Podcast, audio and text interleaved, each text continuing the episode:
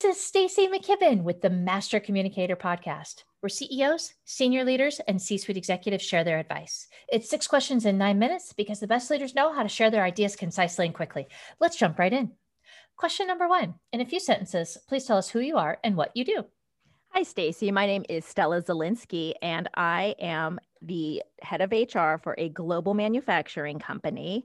And um, I went into the H R world about five years ago. I pivoted from operations because I thought the intersection of people and business was fascinating.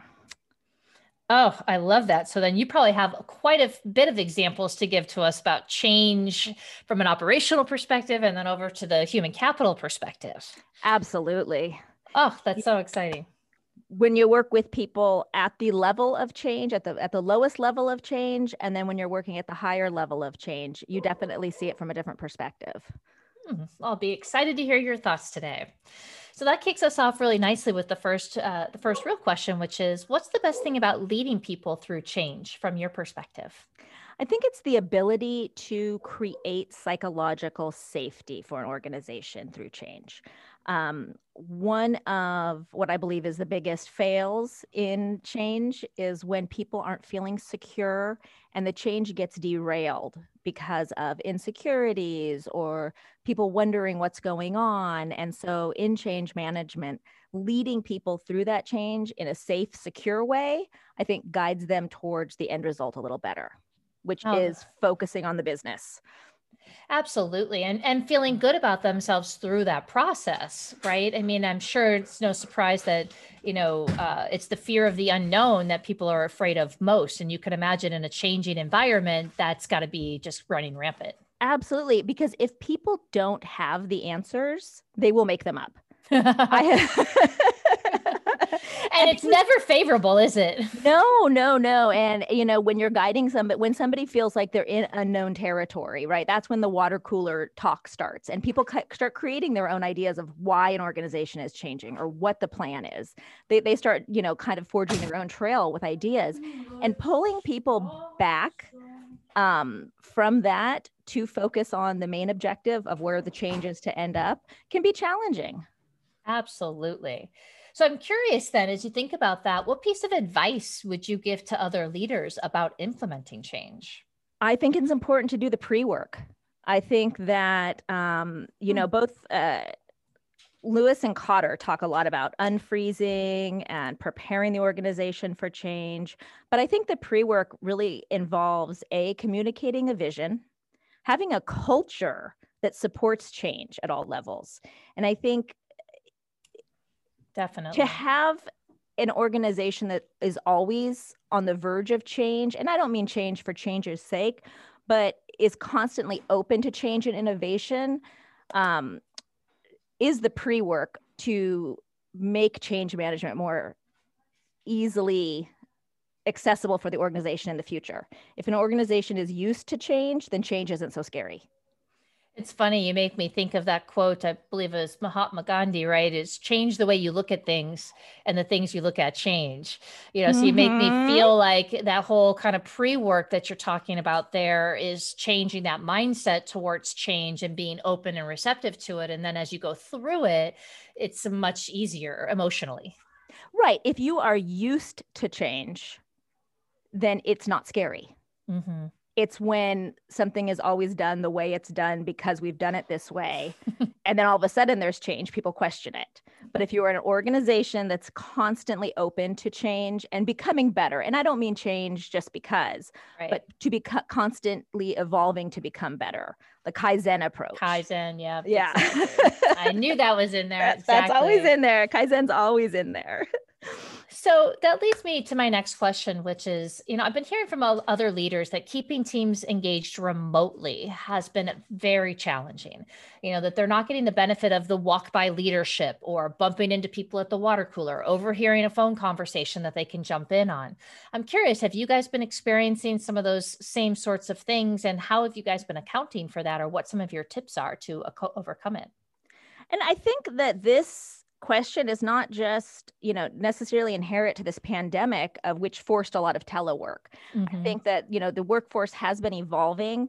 Um, and this is a constant, you know, in working with companies, even, you know, working um, across, you know, states and countries where time zones are different, um, people can feel disengaged. You know, True. For instance, you know, I had a friend the other day who had to get up at five in the morning for a meeting on the East Coast.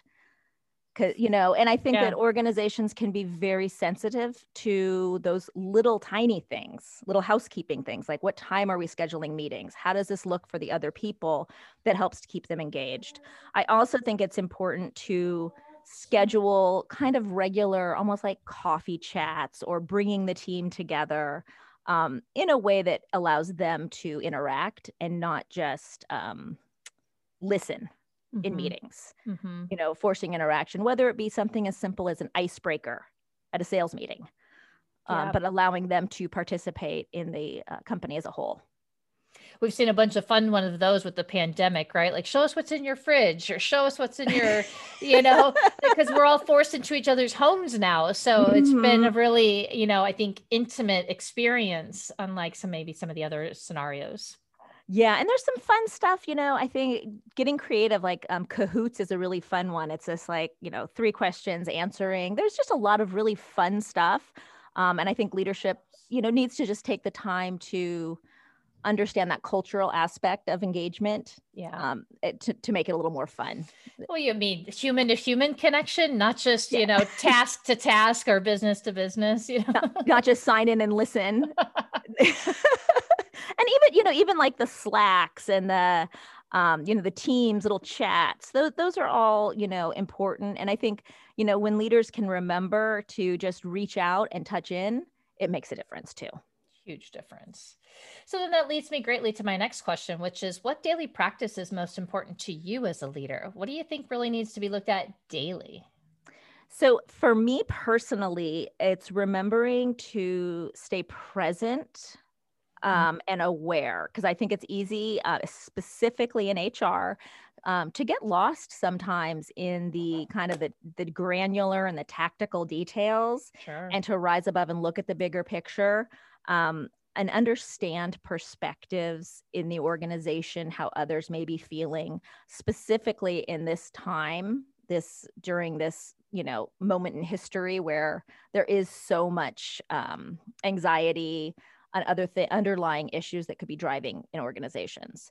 So Absolutely. For me, it's remembering that on a daily basis of what my people may be going through. Mm, I love that. And again, I think you can only get to that place when you truly are present, yes. and, and listening and being there for another person. Otherwise, you just wouldn't even hear it. Yes, because it may be business as usual for one person and another person may have a struggle that we don't know about. And it's important to keep the human side in business. So as you think about, you know, where you get your influence and where, how you've gotten to be so successful, I'm curious, what other successful business leaders like yourself should be on the podcast? Who else should we be paying attention to out there, Stella?